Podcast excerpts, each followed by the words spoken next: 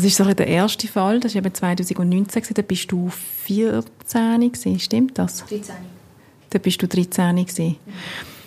Ähm, und was sind das für Fotos gewesen?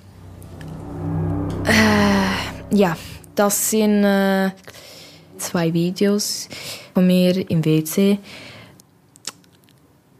wo ich äh, mich halt ausgezogen habe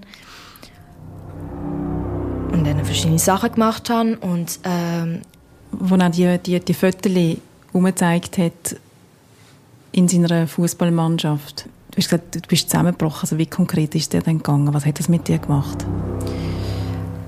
Für mich ist meine Welt wie zusammengefallen. Eleanor, heute 16 Jahre alt. Kein Einzelfall. Nacktbilder, Pornografie, Beleidigungen im Klassenchat. Realitäten, denen Kinder und Jugendliche ausgesetzt sind und was Eltern darüber wissen sollten. Das ist der Basilia Copcast, ein Podcast der Basler Kantonspolizei. In dieser Folge geht es um die Gefahren im Internet. Produktion und Redaktion Janine Bohrer, Sound Thomas Baumgartner.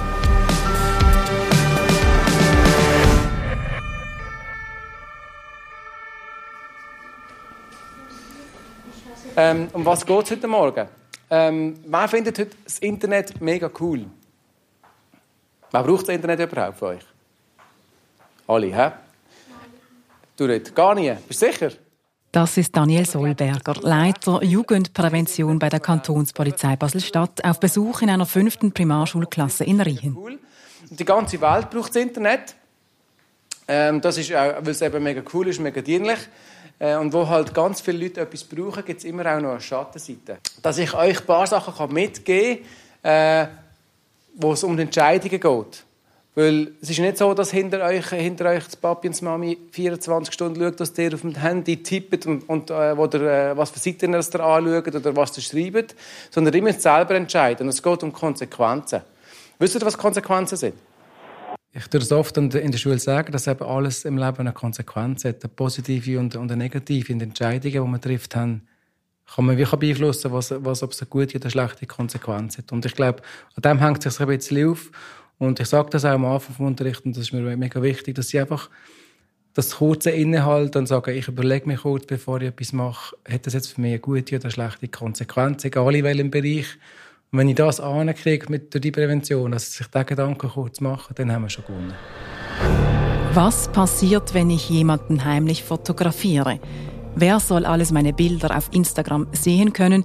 Was ist ein guter Nickname zum Chatten oder Gamen? Und welche Daten gebe ich im Internet an? Aber jetzt schauen wir schnell noch mal kurz. Wie, wie persönlich ist die eigene Nummer? Oder anders gefragt, wie viele Leute haben die gleiche Nummer wie du auf der ganzen Welt? Ja, David? Niemand. Also das ist, kommt gerade direkt zu dir. Wenn die, die Nummer, die Leute, das läutet nur auf der ganzen Welt, nur bei dir. Es gibt einmal die Nummer auf der ganzen Welt.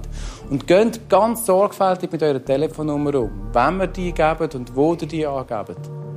Wer eine App herunterlädt, online gamet, Instagram hat, muss sich meist registrieren. Neben dem eigenen Namen muss man oft auch einen Benutzernamen oder Nickname angeben.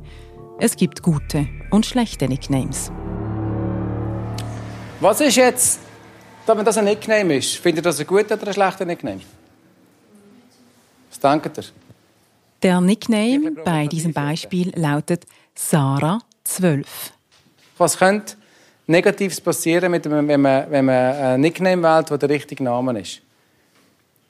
Eva? Ich kann ihn schneller finden. Man kann ihn schneller finden. Man weiß, wer es ist. Wir machen ein Beispiel. Was weiß man alles hier? Wir haben schon gehabt, wir haben den Vornamen, oder? Von dieser Person. Wir haben, was noch? Ja, Olivia? Das Alter. Wahrscheinlich ist sie zwölf Jahre alt. Und dann weiß man was automatisch noch? Ist der Bub oder ein Mädchen? David? Ja, ein Mädchen. wahrscheinlich. Also man weiß eigentlich, über ein Nickname weiß ich schon drei Informationen. Es geht mir jetzt ein bisschen um das. Stellt euch vor, es gibt im Internet nicht nur tolle Leute. Es gibt auch äh, Erwachsene, da komme ich nachher später noch auf das Thema, Erwachsene, die nach Kindern suchen. Haben das Wort Pädophil schon gehört? Ja. Pädophile sind, sind Menschen, meistens Männer, Erwachsene, die sich sexuell an Kinder interessieren. Und die suchen im Internet natürlich nach, nach Kindern, weil sie sie können anschreiben können. Das ist ja super, im Chat sieht man einander nicht, oder? Kann man sich verstecken. Man kann ganz einfach einen Fake-Account machen. Weißt du, was ein Fake ist? Eine Fälschung. Dann nehme ich, wenn ich mir zum Beispiel Sarah 12 nenne und das Bild von einem Mädchen aus dem Internet und ein Profil würde machen auf Instagram, dann würden alle denken, ich sei ein Mädchen, das Sarah heisst, aber eigentlich bin ich ein Mann hinter dem Profil. Und das ist ein Fake-Profil, das ist ein Beispiel jetzt einfach, oder? Und jetzt haben wir die, die, die Sarah 12 ist, dann weiss eine Person automatisch, ah, das ist ein Mädchen, die ist etwa 12 Jahre alt, die Sarah, die schreibe ich einmal an. Dann weiss ich, wer ich vor mir habe. Gute Nicknames sind neutral, die nicht auf das Geschlecht und das Alter schließen lassen. Soldan underscore Z oder ABC 123 zum Beispiel sind solche. Dort geht es wirklich darum, vorbeugend den, den, den Kindern Werkzeuge mitzugeben, damit sie sich richtig verhalten können, dass sie wissen, ah, da habe ich ein Problem. Zum Beispiel, äh, ein kleines Beispiel, äh, wähle ich einen richtigen Nickname? Was heißt das überhaupt? Warum muss ich überhaupt einen Nickname wählen, wenn ich anonym bin? Was ist der Grund? Oder? Und, und so ein bisschen auch dann zu zeigen, ah, okay, wenn man natürlich, du deinen Namen wählst, dann kann dir gezielt jemand aussuchen, wenn du das Alter angehst, auch, dann bist du schon in einer Zielgruppe drin, wo du jemand konkret kann anschreiben kann und dass du das mit einfachen Mitteln kannst verhindern Hier ein paar Dinge zum sich merken. Wer sich im Internet aufhält, ist Gefahren ausgesetzt. Wähle einen Nickname, der deine Identität nicht verrät. Fülle beim Registrieren nur die Felder aus, die ein Sternchen haben. Stelle dein Profil immer auf Privat, so dass keine fremden Menschen deine Bilder sehen. Treffe dich nie mit einer fremden Person. Du weißt nie, wer sich hinter einem Nickname befindet. Und ich finde es ganz wichtig, dass wir jetzt gut aufpassen, wenn ihr ein Bauchgefühl habt und mit jemandem schreibt und merkt, da ist irgendwie etwas komisch. Irgendwie, da stimmt etwas nicht. Dann hört auf das Bauchgefühl und nicht einfach das ignorieren. Weil dann ist vielleicht etwas dran. Aufs Bauchgefühl hat dieses Mädchen aus einer deutschen Fernsehdokumentation nicht gehört. Nina ist 13. Sie wolle sich mit Freunden an einer S-Bahn-Station treffen, sagt sie. Weil die weit außerhalb der Stadt liegt, fährt ihr Vater sie hin. Tatsächlich war das Ganze ein Blind Date mit einem Chatpartner aus dem Internet. Naja, also im Internet habe ich halt verschiedene Jungs kennengelernt und der eine Junge, der wollte halt ein bisschen mehr und ja. Auf dem Weg zur S-Bahn-Station vor der Stadt kommt dem Vater der abgelegene Treffpunkt seltsam vor. Ich habe ich gefragt, kennst du den persönlich? Sagst du nein, die kenne ich nur aus dem Netz. Ninas Vater ist misstrauisch, fährt noch nicht weg. Er macht sich Sorgen. Wer ist der Unbekannte aus dem Internet? Warum die Verabredung am abgelegenen S-Bahnhof? Nina dagegen freut sich auf das Rendezvous mit dem Jungen aus dem Internet. Ob das Bild vom Freund aus dem Netz der Realität entspricht, weiß das Mädchen nicht. Sie glaubt ihn gut zu kennen nach wochenlangem Chat. Nina hatte in diesem Fall Glück. Nina tat aber auch noch andere Dinge. Sie hat fremden Menschen Nacktfotos von sich geschickt. Haben das Gefühl, Nina ist, ist dumm? Hm, gute Frage. Wenn ich jetzt, wenn ich jetzt euch frage, würdet ihr jemandem ein Nacktbild schicken? Ist das eine einfache oder eine schwierige Frage für euch? Einfach. Okay. Wenn ich jetzt Nina würde fragen und sie würde hier auf dem Stuhl hocken bei uns, bevor ihr die ganze Geschichte passiert wäre, und ich sie würde fragen, Nina, würdest du von dir ein Nacktbild schicken? Was würde sie mir sagen? Dann würde sie wahrscheinlich auch sagen, nein. Aber ihr ist eben trotzdem passiert. Und die Frage ist, warum ist es ihr passiert? Und das ist, ich glaube, das ist genau das, was du gesagt hast, Mia. Dass es eben, dass sie verknallt war in ihn und er dachte, okay, wenn ich jetzt das nicht mache, was passiert dann? Unabhängig davon, was passiert, es kann allen passieren und es passiert auch einigen. Liebe macht nicht dumm, Liebe macht manchmal einfach unüberlegt.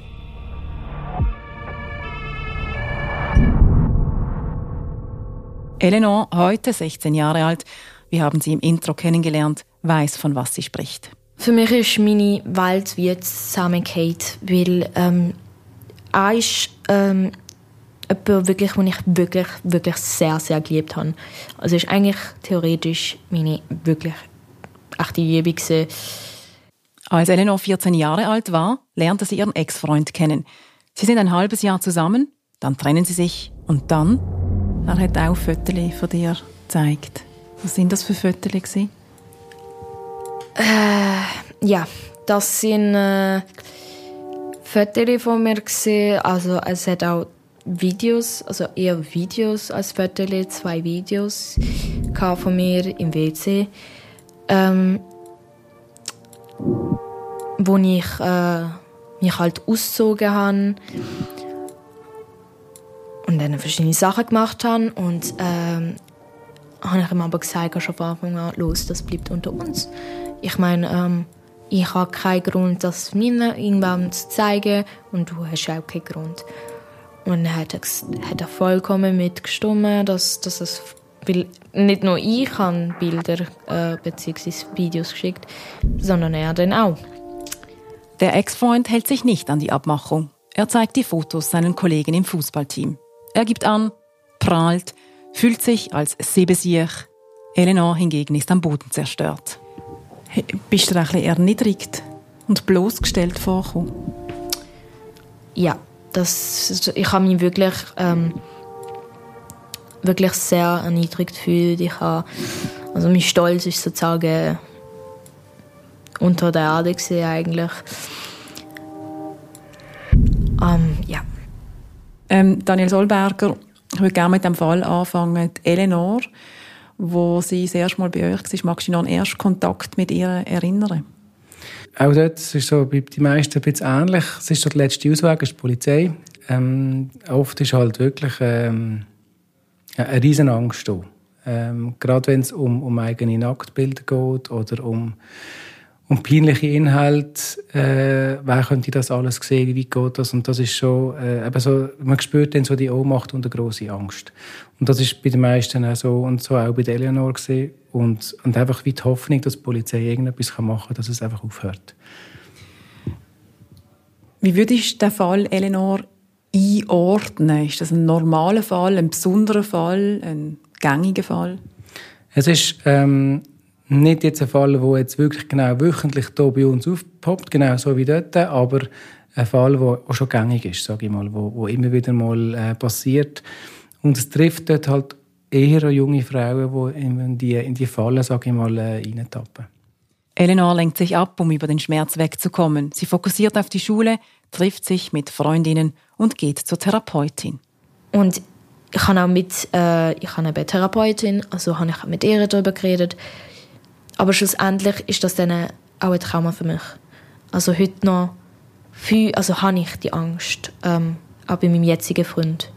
Das Trauma, so verletzt zu werden, so, mm, dass man mich so anlegt und mir so Sachen verschweigt. Eleanor zeigt ihren Ex-Freund nicht an. Sie könnte. Das Verbreiten von pornografischem Material, das Beleidigen anderer Menschen ist strafbar. Wussten Sie, dass Ihr Kind ab zehn Jahren strafbar sein kann? Der Tatort ist in jungen Jahren oft auch der Klassengruppenchat. Die grösste Problematik, sage ich jetzt mal aus, aus meiner Sicht, ist äh, der WhatsApp-Gruppenchat. Weil die, die Jugendlichen das Gefühl haben, sie sind dort in einer geschützten Kapsel, in der sie unter sich können eigentlich machen was sie wollen. Und es halt eben gar nicht so privat ist, wie sie denken. Und ähm, egal in, was für eine Richtung es im strafbaren Bereich ausreißt, egal ob das, das Mobbing ist das äh, eben Pornografie oder, oder Selbstdarstellung problematische, irgendwann sickert es dann durch, durch irgendeine Person, die vielleicht betroffen ist als Geschädigte oder einen älteren Teil, der das eben sieht. Und dann äh, kommt es aus und äh, nimmt dann viel größere Kreise, als sie es erwartet haben. Und sie gar nicht gewusst haben, dass sie sich strafbar machen. Das kann auch sein mit, ähm, äh, mit, mit verbotenen Inhalten, verbotenen Videos, mit Gewaltdarstellungen oder mit rassistischen Äußerungen, die sie vielleicht gemacht haben. Und irgendjemand meldet es halt dann und dann geht es zu uns und wir haben keine Wahl. Wir müssen, wenn wir das erfahren, dort auch eine Grenze setzen. Und das ist auch wichtig, denke ich, weil sie sich das gar nicht bewusst sind. Sowas kommt nicht selten vor. Im Schnitt einmal in der Woche passiert an den Basler Schulen eine Tat, die strafrechtliche Konsequenzen hat. Hier ein paar Beispiele, die strafrechtliche Relevanz haben können. Problematisch ist das Beleidigen von anderen SchülerInnen und Lehrpersonen in Gruppenchat. So ein Arsch. Auch das Drohen ist strafrechtlich relevant. Da wird's dann schon gesehen, was passiert. Das heimliche Machen und Verbreiten von Fotos und Videos von anderen Menschen ist verboten. Und Vorsicht ist auch geboten im Umgang mit dem eigenen Bildmaterial. Bilder bleiben oft ein Leben lang im Netz. Welches Bild ist denn okay? Welches kann ich auf Insta laden? Ist es sinnvoll, wenn ich mich betrunken oder halbnackt in der Öffentlichkeit präsentiere? Um herauszufinden, welches Bild okay ist, gibt es den Barfi-Test. Genau. Dann ähm, machen wir den Barfi-Test. Wisst ihr, was der Barfi-Test ist? Das habe ich erfunden. Nein, sag ich. Nein, der Barfi-Test ist so. Wenn ihr ein Foto habt und ihr seid nicht ganz sicher, kann ich das Foto posten? Ja, ist es gut, ist es nicht gut? Hat das schlechte Konsequenzen für mich? Dann überlegt euch, ihr würdet das Foto auf einem riesig grossen Plakat ausdrucken und am Barfi aufhängen. Und dann würden x tausend Leute, die da durchlaufen, würden euch jeden Tag dort so aufgehängt, gross am Barfi sehen. Wenn euch das egal ist, dass euch die Leute so sehen dort, dann könnt ihr das auch posten. Wenn es euch aber peinlich wäre, wenn euch die Leute so würden sehen am Barfi, dann würde ich es auch nicht posten. Und auch hier ist immer ein guter Rotgeber, wenn ihr euch ein Foto habt. Fragt schnell als Mami oder Papi, du, was denkst du zu dem? Dann sagen sie dann schon, ja, mach vielleicht ein anderes Foto. Ja, vielleicht. Oder, ah, das ist ein cooles Foto. Das können sie euch dann auch sagen. Liebe Eltern, fühlen Sie sich oft überfordert und auch etwas hilflos in dieser ganzen Internetgeschichte? Was ist Ihre Rolle in dem Ganzen? Am liebsten alles verbieten oder den Rücken drehen und die Augen verschließen? Zu der Prävention gehört neben dem Schulklassenbesuch auch die Eltern üben. Was geben ihr Eltern an dem oben mit auf den Weg? Also was, was wäre euch wichtig, dass die Eltern begreifen? Also im Zentrum vom, vom Elternabend steht eigentlich der Schlusssatz, den wir dann auch sagen, ist so Vertrauen schaffen und mit den Kindern reden. Ähm, weil viel, also es ändert sich jetzt das Gefühl, äh, ein bisschen habe ich das Gefühl, äh, dass die Eltern wirklich auch jetzt mehr im digitalen Bereich unterwegs sind. Aber äh, dass viel, viele haben die Eltern einfach ähm, sich gar nicht damit auseinandergesetzt und gesagt, ja, ich, ich komme nicht raus, ich lasse das dem Kind, äh, lasse das dem Kind und ich beschäftige mich gar nicht fest damit. Und da sind sie weit, weit weg und ich denke, dass das funktioniert nicht. Die Kinder, äh, die Eltern, Entschuldigung, die müssen sich wirklich investieren und sich interessieren, was, was macht mein Kind auf dem Handy, was, was für Apps braucht es, wo, wo bewegt sich und was bringt das App oder das Spiel, was spielt mit sich, damit der Dialog entsteht und einfach, dass die Eltern wie näher dran sind. Und dann können sie auch egal, ob sie äh, Kompetenzen im Digi in der Handhabung vom Neb, das braucht es gar nicht, aber sie können einschätzen, ist etwas, hat etwas gute oder schlechte Konsequenzen für mein Kind. Und ich glaube, das ist so ein bisschen der, Haupt, der Hauptteil. Und da gehen Tipps auch an, dass man wirklich, dass es eine Begleitung soll sein, wo, ähm, wo Grenzen setzt. Ähm, wo, das braucht es auch, gerade was die Dauer anbelangt, von, von den Apps, von der Nutzung von der Apps. Und dann auch, auch quasi sich überlegt, wenn die Grenzen verletzt sind, was machen wir denn genau? Was sind denn Konsequenzen daraus? Was, was gut ist für das Kind, aber auch hand, und handelbar ist für die Eltern. Und das ist eine rechte Challenge. Das weiss ich selber. Ich habe ein 12- und 14-jähriges Kind daheim und das ist, äh, was gestern gelten hat, die Regel, die wir gestern abgemacht haben, ist morgen schon schwierig, weil sich irgendetwas geändert hat und dann muss man wieder neu diskutieren. Und das ist richtig, das ist richtig tough. Ist Verbot eine Option? Ich, Verbot ist nur dann eine Option, wenn das Kind weiss, warum es verboten ist, wenn sie den Sinn dahinter sieht. Wenn das Kind den Sinn nicht versteht, dann ist das Verbot schwierig. Klar kann ich das aussprechen und sagen, ich will das einfach so haben, aber wenn ich es nicht begründen kann, ist es schwierig. Und ich glaube, dann funktioniert das Verbot und dann haltet das Kind auch dran. Was ist besser wie ein Verbot? Besser wie ein Verbot ist das Begleiten, sage ich mal. Wirklich. Ähm, gute Begleitung ähm, ist, wenn ich, wenn ich weiss, erstens mal, wie nutzt mein Kind das Gerät? Und auch, dass ich weiss, ähm, wenn, mein kind etwas, äh, wenn meinem Kind etwas passiert ist, irgendeine negative Erfahrung gemacht hat, kann ich darauf vertrauen, dass das Kind zu mir kommt, das kann erzählen und das Vertrauen in mehr als Eltern hat, um um das zu deponieren und zu sagen, hey Mami, ich komme oder Papi, ich komme zu dir, weil ich brauche Hilfe, mir ist da etwas passiert. Und ich glaube, wenn, wenn das Vertrauensverhältnis da ist, dann ist es optimal, dann kann ich auch als Eltern ein bisschen beruhigt sein, oder? dass nicht etwas hinter meinem Rücken durchläuft und, oder irgendetwas passiert, wo, wo, wo, wo aus dem Ruder läuft. So bin ich wie genug noch dran. Es ist ein Thema, das Unsicherheit auslöst. Die Kantonspolizei Basel-Stadt hilft. Eltern, Lehrpersonen und Schülerinnen und Schüler können sich unter 079 543 75 39 telefonisch melden oder per Mail an kapojpp.jsd.bs.ch.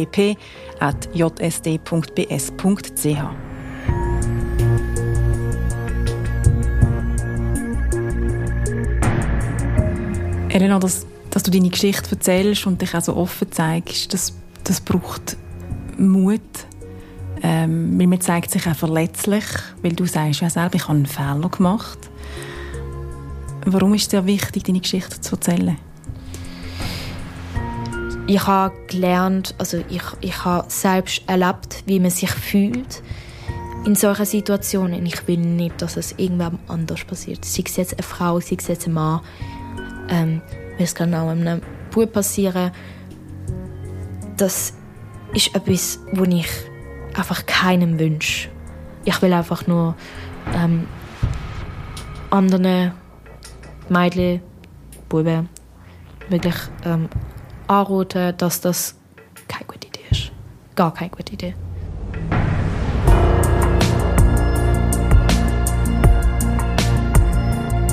Das ist der Basilia Copcast, ein Podcast der Basler Kantonspolizei. In dieser Folge Gefahren im Internet. Redaktion und Produktion Janine Bohrer von Cominik und für den Sound verantwortlich Thomas Baumgartner von Schallhaus Musikstudio.